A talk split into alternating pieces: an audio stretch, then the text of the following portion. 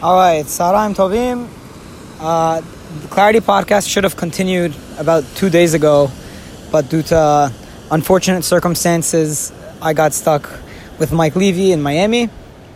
Uh, so now we're doing a Clarity podcast from here.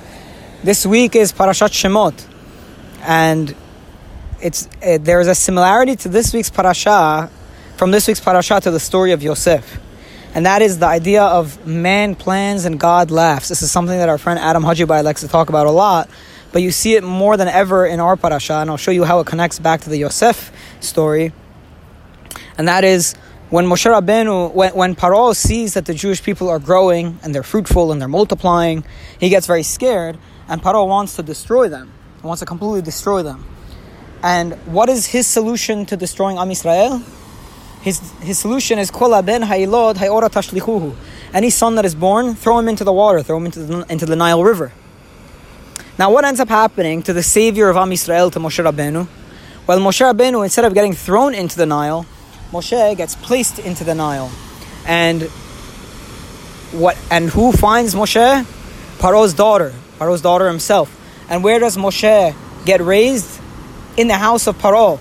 And it turns out that after all of Paro's efforts to destroy Am Israel, the one who would end up destroying him, or the one who would lead to his destruction, end up being brought up in his own house because of his decree to destroy all the Jewish boys. It is very similar to the story of Yosef because the same thing happened with the brothers. They tried to destroy Yosef and they end up causing his dreams to come true and they end up having to bow to Yosef because of their sale of him in the first place. And the overall lesson with all of these things is that while we always have designs and plans for how this world should work, Borei Olam has other plans. And the more we get convinced of the fact that we are not in the driver's seat and that we are just pawns in God's world and that we should learn to accept the fact that there are things that are at play that are beyond our control, one the more we accept that, the better it'll be for us and the more we'll be able to cope with all the difficulties that we face.